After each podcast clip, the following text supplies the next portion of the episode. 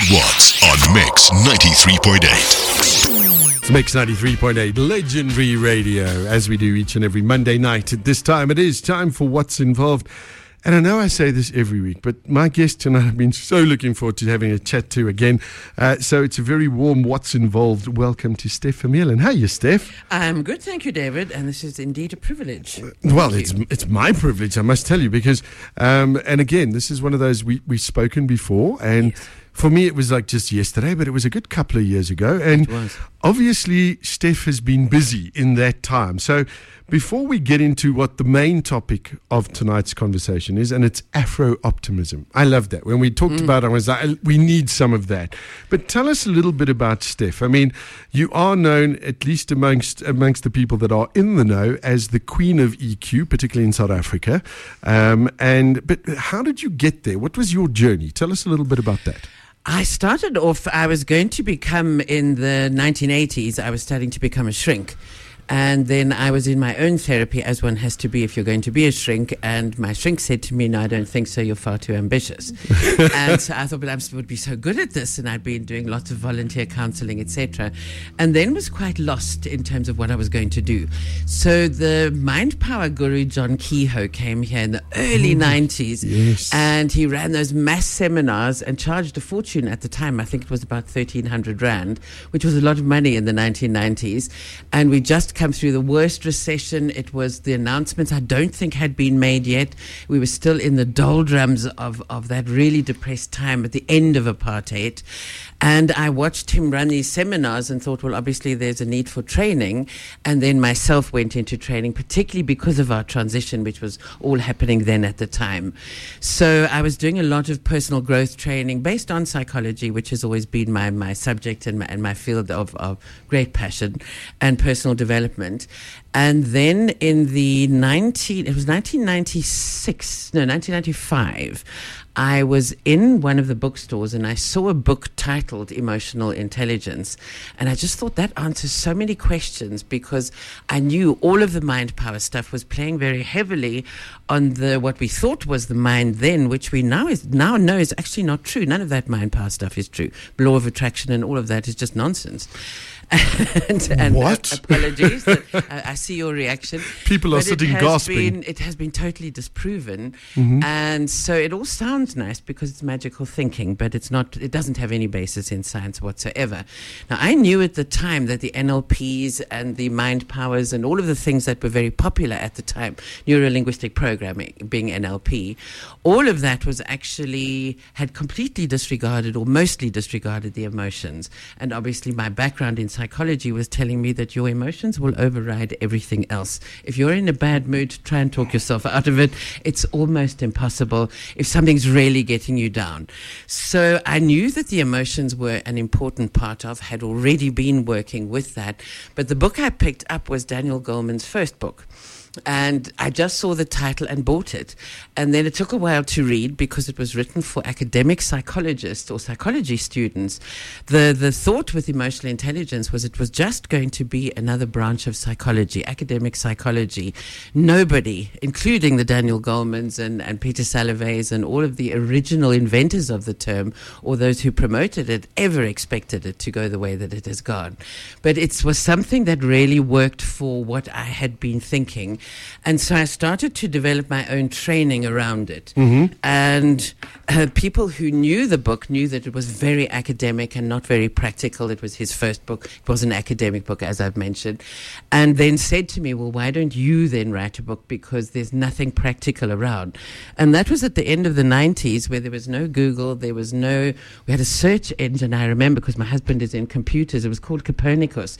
And you literally would put in the term emotional intelligence and you'd go and make some tea and take some time and come back five minutes later and you got three results and you're going wow it searched the whole world.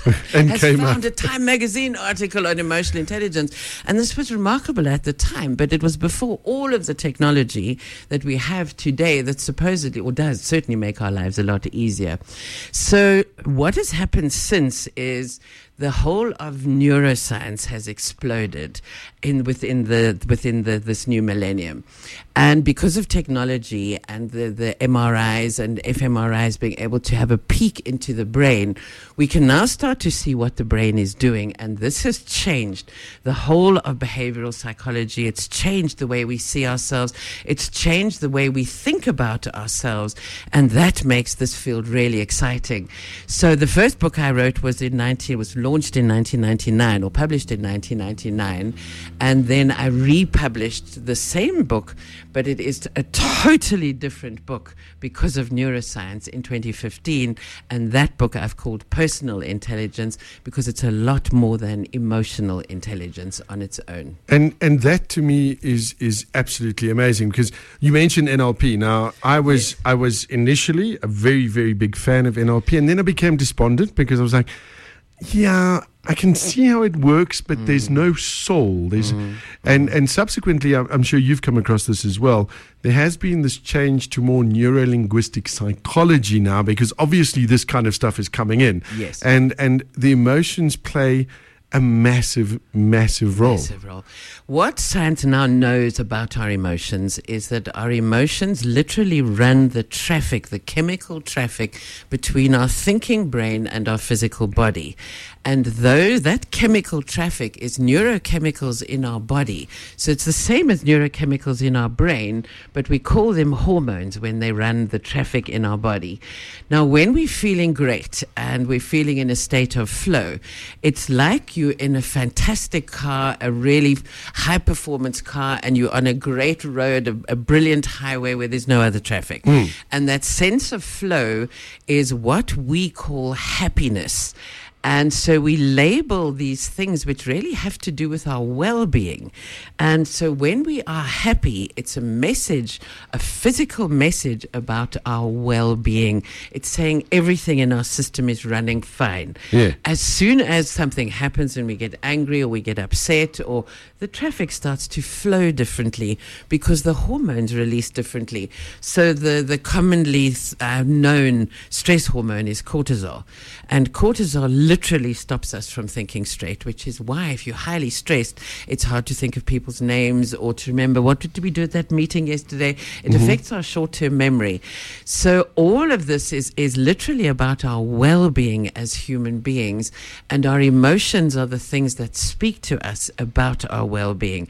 So if we're off whack, we really need to do something about that and get back to being the default state of human beings is to be happy once again because that's where we find our energy.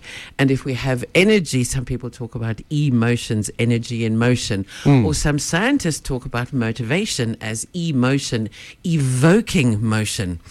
And when do we feel motivated? When we feel good. When we feel demotivated, we actually have no energy at all and we kind of drag ourselves through life. And this is also where, where, where, somebody would come up to you and go, Oh, some people just push my buttons. And very often yes. it'll happen. There's certain things where somebody might speak to you in a certain tone, a certain way. And before you know it, you're angry. You're yes. in a bad mood. Yes. And that's now, just the chemicals are going, okay, this we, we're associating them, bang, I'm Am I, am I on the right track? That. You're on the right track. The thing that we need to know, though, is it's not just a personality clash, as it were. They've, we've all got what I call when I'm training, I talk about good buttons and bad buttons.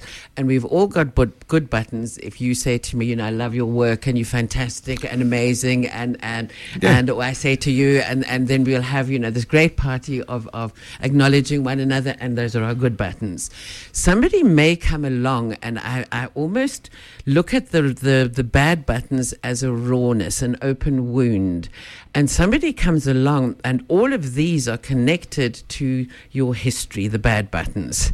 So there's a yeah. big filing cabinet, let's say, of negative experiences, and these connect to raw nerves, which I would call your bad buttons. Now, so all somebody needs to do is come along and they just brush up against And- and we we react. There we go. And but it's all to do with our history, and we need to take responsibility for our bad buttons, because when we when we take responsibility for our bad buttons, then we can heal them, and we can go, okay, I react when people do this. I tend to have an angry reaction.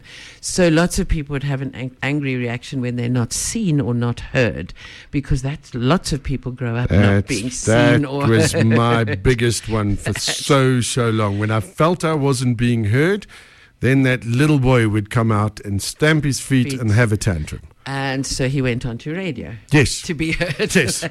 and and you won't hear me. I'm going to do this. and I became a speaker for exactly the same reason. So it's something that lots of people will react to, but these are our raw buttons. And when we can heal those buttons, other people can come along and they can do exactly the same thing.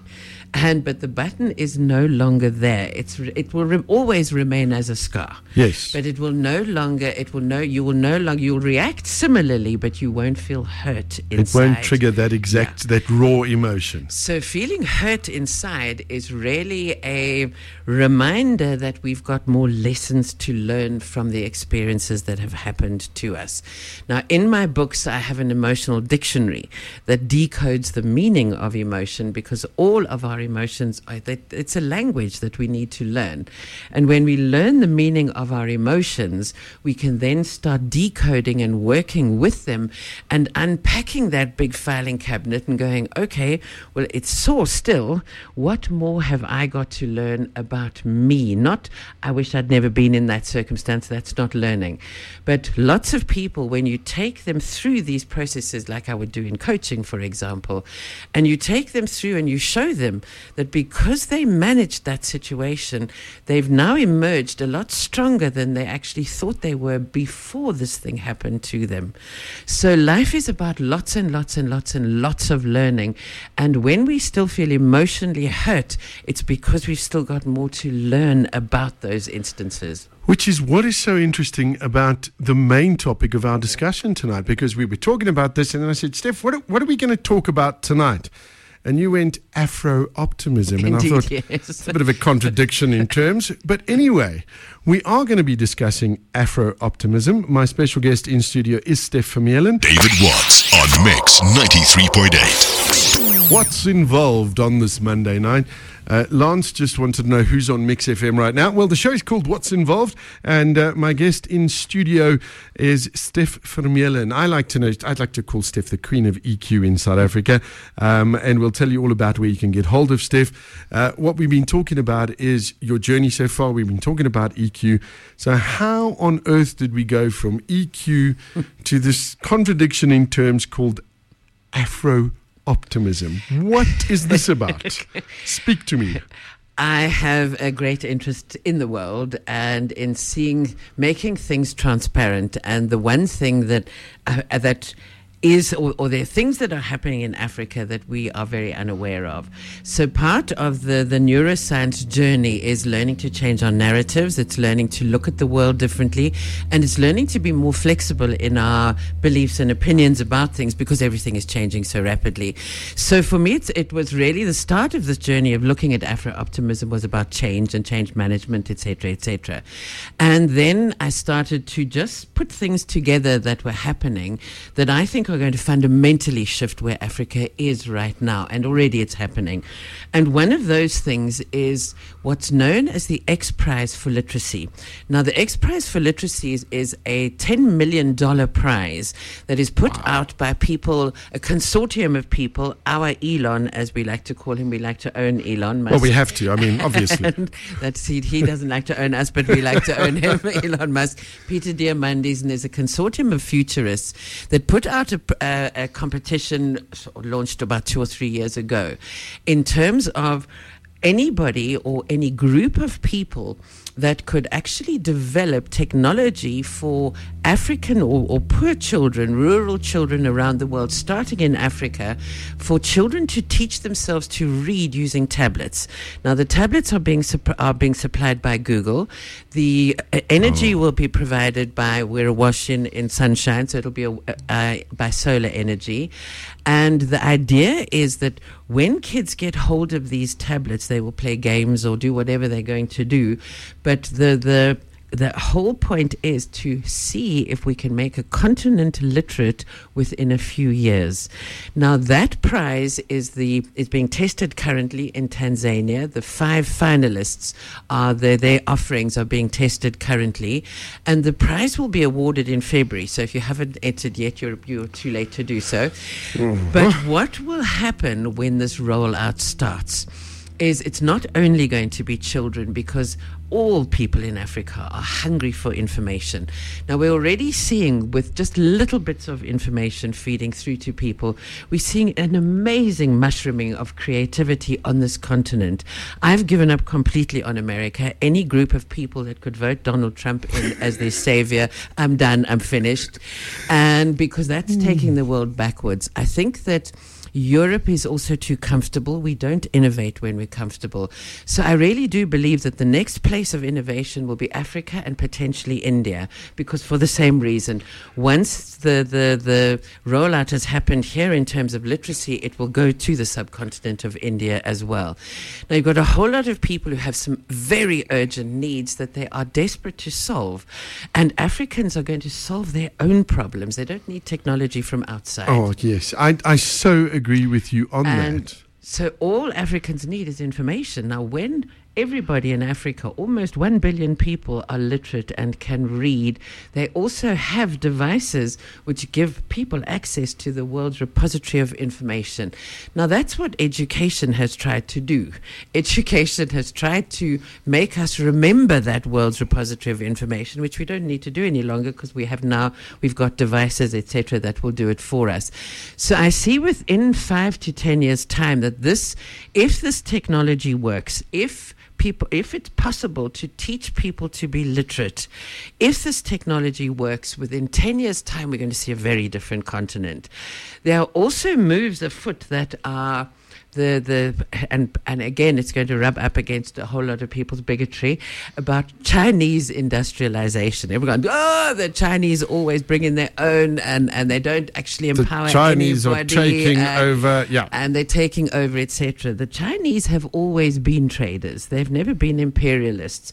I think what we're afraid of is that the Chinese will do what the Europeans have done, and the Europeans, literally the colonialists, etc., came in, put in the infrastructure necessary to take out the goods that they have stolen from Africa, all of the wealth, etc. Now, the Chinese are not doing that. There is a book um, called The Next Factory of Africa. And in that book, it's a, a woman who is a Chinese a person who is an American national who lives in Africa and does research in Africa. And she's researched Chinese companies. And she says that the Chinese companies that she's researched, not in necessarily in South Africa, but all over Africa, yeah. 94% of the employment is actually local. Now, what is estimated that every time industrialization happens, you've got it jumped firstly from the UK to Germany, funnily enough. And, and I mean, it's such a joke that Germany, in the, the days of early industrialization, looked with great admiration, great admiration to British productivity, which today is completely the other way around, of course. But then it went, and obviously we know from, from our own lifetimes in the 90s, it ended up in, in the Far East, etc., and from uh, 80s Japan, then it went to Taiwan, and then it jumped to China.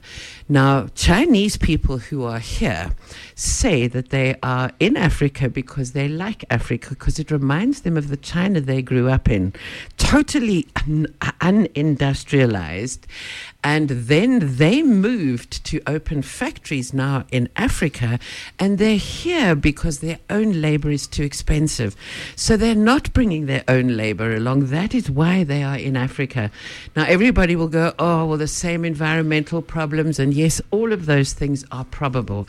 They But are with- here to exploit us, etc., etc., etc. Within 10 to 15 years, it's estimated that if the, through the Chinese industrialization of Africa in Chinese factories employing African people, that in 10 to 15 years, if we can uplift just half the number of people who've been uplifted through Chinese industrialization in China, we will solve the problem of poverty in Africa, is let's- what's estimated. Let's be honest. I mean, uh, you know, Western aid into Africa Yes, has been hopeless. has has not really done been anything. It's it's lined uh, pockets of the few, but I mean, for the masses, um, it hasn't. So you reckon this is a possibility? So this is a it's it's it's already happening, and it's so it's it's not about to happen. It is already happening, and it is in process.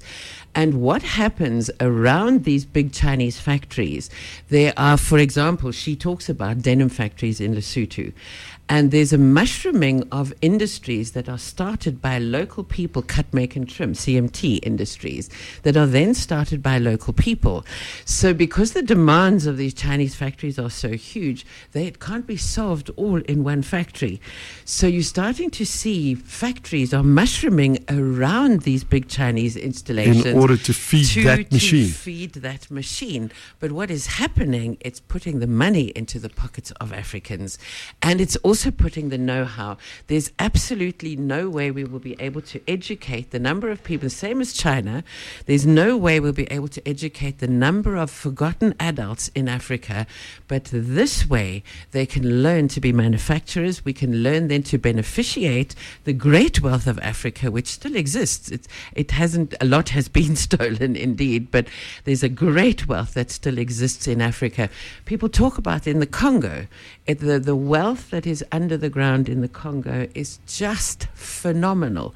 If we can, as African people, take this and beneficiate, instead of sending our, our raw materials out and then buying expensive product back in, which was the colonial model, and hmm. it's a disastrous model for Africa. But now, do you think because of our history in Africa, that history of exploitation, number one, there is a fear that the Chinese are going to do the same thing. But do you not Yes. think perhaps because of those lessons learned, um, Africans are going to be even more vigilant about that and they're going to go, hang on.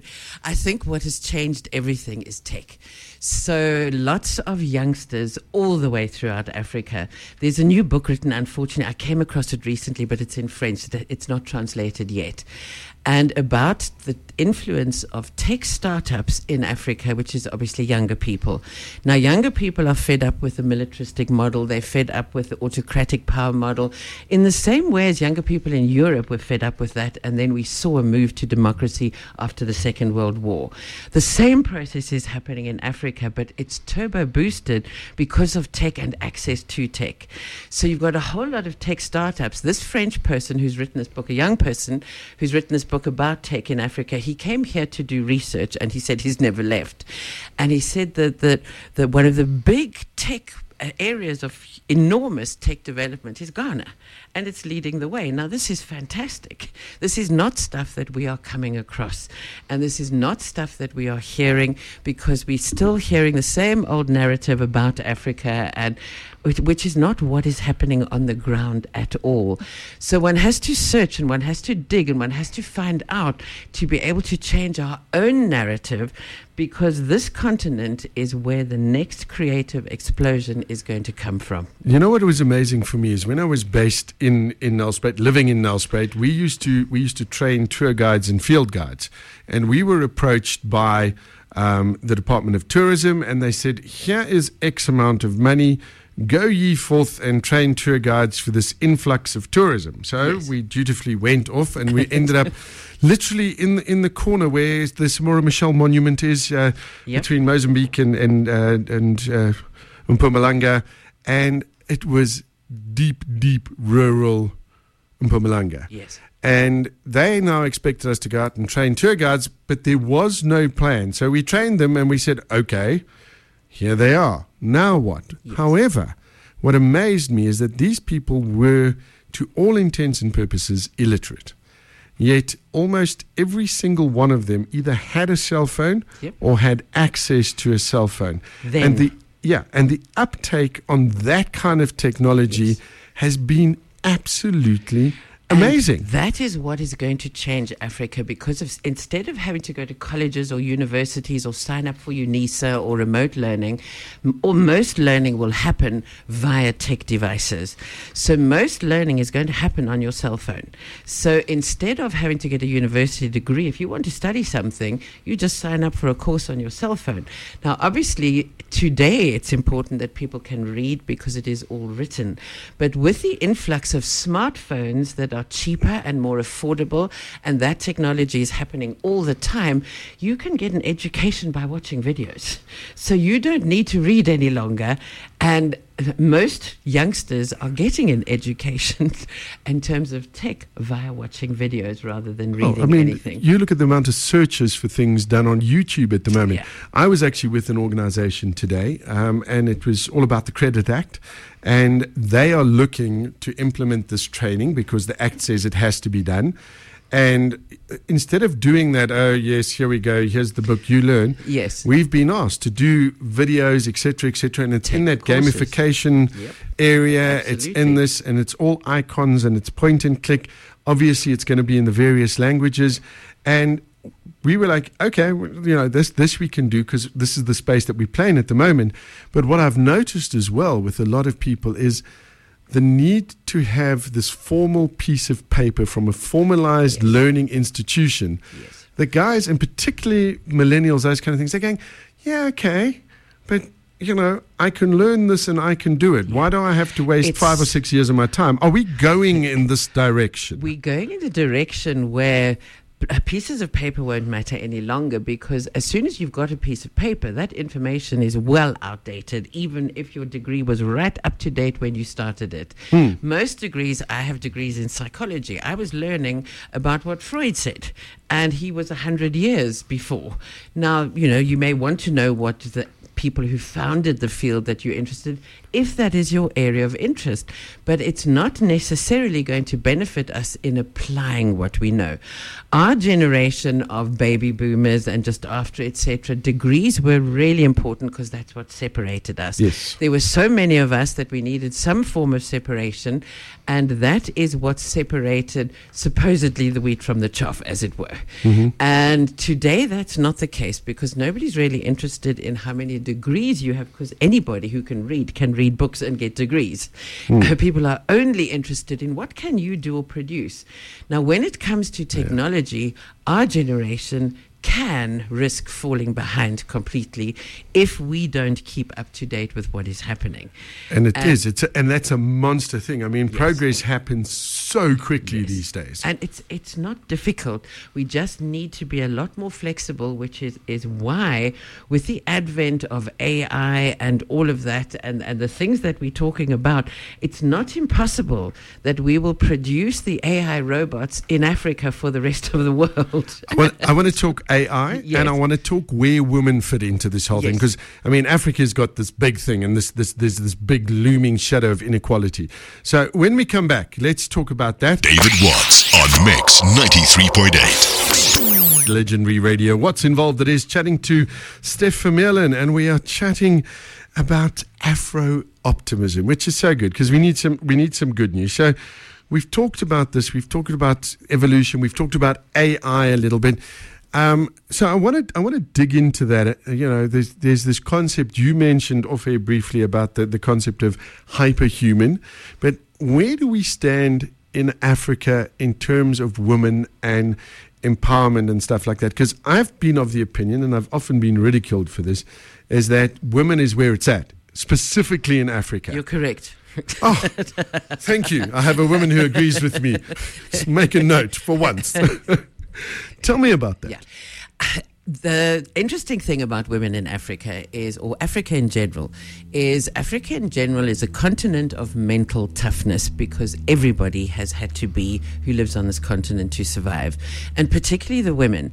And if we look at what is happening in the future, there is no place for these stupid gender roles that really are a very modern invention in our world and probably as modern as about possibly 50, 60, maybe 100 years, where we have this great gender divide. Mm-hmm. So if all human beings are just themselves in their humanness, there's no continuum of femininity, as it were, and a separate one for masculinity. There are women who show tendencies or strength that would be called that they are masculinized men or high testosterone females. And you have men who would be high, let's say, on the, the feminine scale of things.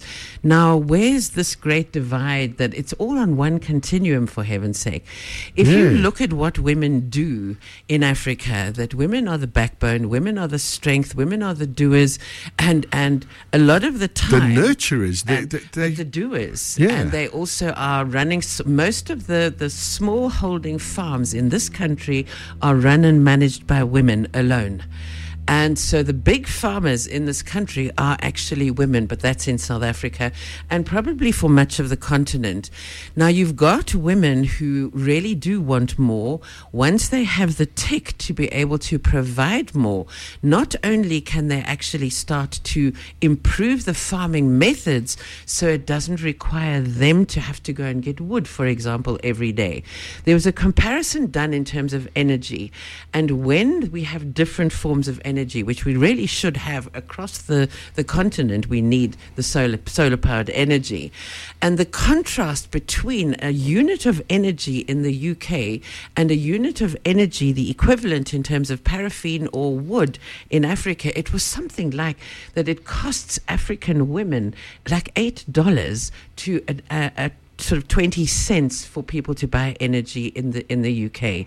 Now once we then can sort out the energy problem, we will start to see the strength that of African women coming through. And because African women have had to be strong, they're not concerned in rural Africa about whether their fingernails are chipped or you know whether they, they've got a few wrinkles and they need some botox at all they've got to survive. and because they've got to be real and they've got to survive. So the backbone of Africa is women, and women raise children, and women raise children all over.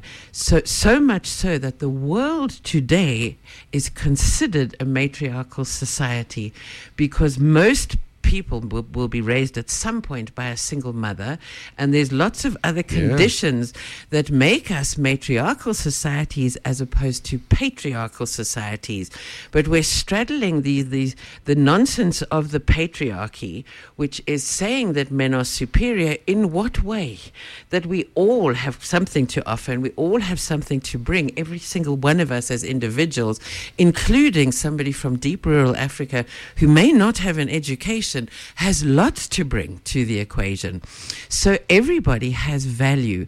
And what we're looking at in terms of new economies that is the, the Italian um, he's, he's, he is the professor of economics at the University of Pretoria who has an American accent, so we're very global at the moment, who's written a book called The Wellbeing Economy. And he's really talking about what we do so well in Africa is the human face of economics. So instead of having this ridiculous notion of growth, which can't continue and is unsustainable, has got us into the mess that we're in, he's talking about putting care at the center of our economies. Now, Africa is strongly poised, so is the subcontinent of India, to have care at the center of our economies. Now, if we're looking at AI and what it's going to bring, AI can't do the jobs that human beings can do in terms of our humanness. So we really are starting to fulfill what Steve Biko said. He said that America and Europe, have, or the Western world, has brought a militaristic and industrial look to the world. What Africa will ultimately do is give us a human face. And this professor, he's written a book called The Wellbeing Economy, is talking exactly about what we know on the continent of Africa is various versions of Ubuntu. Now, This is my point that I was going to make is is we've got this. This is something that is built into us, the spirit of Ubuntu, and then everybody else comes with their preconceived ideas and notions and screws it up. Yes. And I think it's because we've we never. Westerners come with our ideas and screw it and, up. and- and we as, as Africans have never had that kind of pride in ourselves and in our abilities to stand up and go, hang on. people did. It was badly screwed around by the colonial era because the colonialists, to justify their pillage, had to pretend that Africa was an empty continent. The African history is deeply rich. That places like Timbuktu in the middle in the Middle Ages were five times the size of London, had a tw- 120,000 hmm? inhabitants, 25,000 scholars at universities, and, and way outstripped Europe. The what we know to be the Zimbabwe ruins, for example, was the, the empire of the Mon- or the Monomotapa Empire, which mined gold from 1100s all the way through southern Africa. So we come along and we go, well, you know, the white person found gold in Pilgrim's Rest or whatever in the 1800s. It is just nonsense. The actual history So is different. The, the real history, we need to regain African pride in our continent by actually teaching people the real history of what happened here. There was a ruler in, in West Africa called Mansa, uh, M- Mansa Musa, was his title as, as, a, as the ruler. And he's considered to be wealthier if you take the, the amount of gold that he had and had been mined in his empire. If you took that and converted it to today's money, he would be far wealthier than the Bill Gates and all the people that we consider to be billionaires today. So Africa has a very deep history that has been raped along with the continent in terms of colonial era, etc., to justify white superiority. So racism, sexism has no place whatsoever in our new world, and I do believe that Africa is going to show the way forward in terms of that. I, I think I think we do, and I firmly believe that. So, Steph, we're almost out of time again. Um, where to from here? What would you say we need in Africa to make these dreams become a reality? They're already happening. So we just need to actually have a look at what can each of us contribute. So what can we do to help education? And I'm not talking about the education systems. If you see a need and you can develop a product that could teach people to do practical things using technology, then do it. So all of us need to con- contribute and all of us also need to hear a lot more from people who are on this continent rather than tell people what they need to do, which is obviously the Western and the white way, which is what we've always done. So we need to hear people and we need to facilitate what it is that people need. If people need literacy, then we can facilitate that. If people need to have uh, an understanding of our history, we can, through technology, facilitate that. But we certainly, as white people and Western people, need to do a lot more listening. Fantastic stuff. Uh, Steph Vermeulen, uh, people can get hold of you at eqsa.co.za. Correct. Uh, your book is available, bookshops, you can get it on Amazon in Kindle. Um, can you get it through EQSA as well? Um, if people want to, if they're having difficulty getting it, they can uh, contact me through EQSA. But it is available on Kindle, on Amazon, and the book is called Personal Intelligence Future Fit Now. Okay, so well worth it, but also if people want to get hold of you, because Yeah. I think this is the kind of thing that, and I'm, I'm hoping that corporates would jump on this and go, okay, we do have this emotional responsibility rather than this CSI thing that everybody throws around all the time. Yes. Uh, you do speak on that. I speak on this. I speak on personal intelligence. I speak on the future. I speak on all of the things that we've been talking about, including how do we start changing people's minds by changing their narrative of themselves, of Africa, of what we see, because there'll be a whole lot of people who've been reacting to what we're saying, but who will be going utter bunkum, and that's okay. yeah, well, we're not going to be popular with, with, with some people. Other people are going to buy into it. Um, Steph, you have written this whole uh, article on uh, on the whole concept of um, what do we call it, Afro optimism. Yeah. Steph, thank you so much. As always, been an absolute. Po- I loved it. It's been great. and thank you. I have too. It's been a great opportunity. There we go. Until next time, uh, this is What's Involved. We'll catch you again next Monday between 6 and 7. One more thing before I go. Thanks for listening. David Watts on Mix 93.8.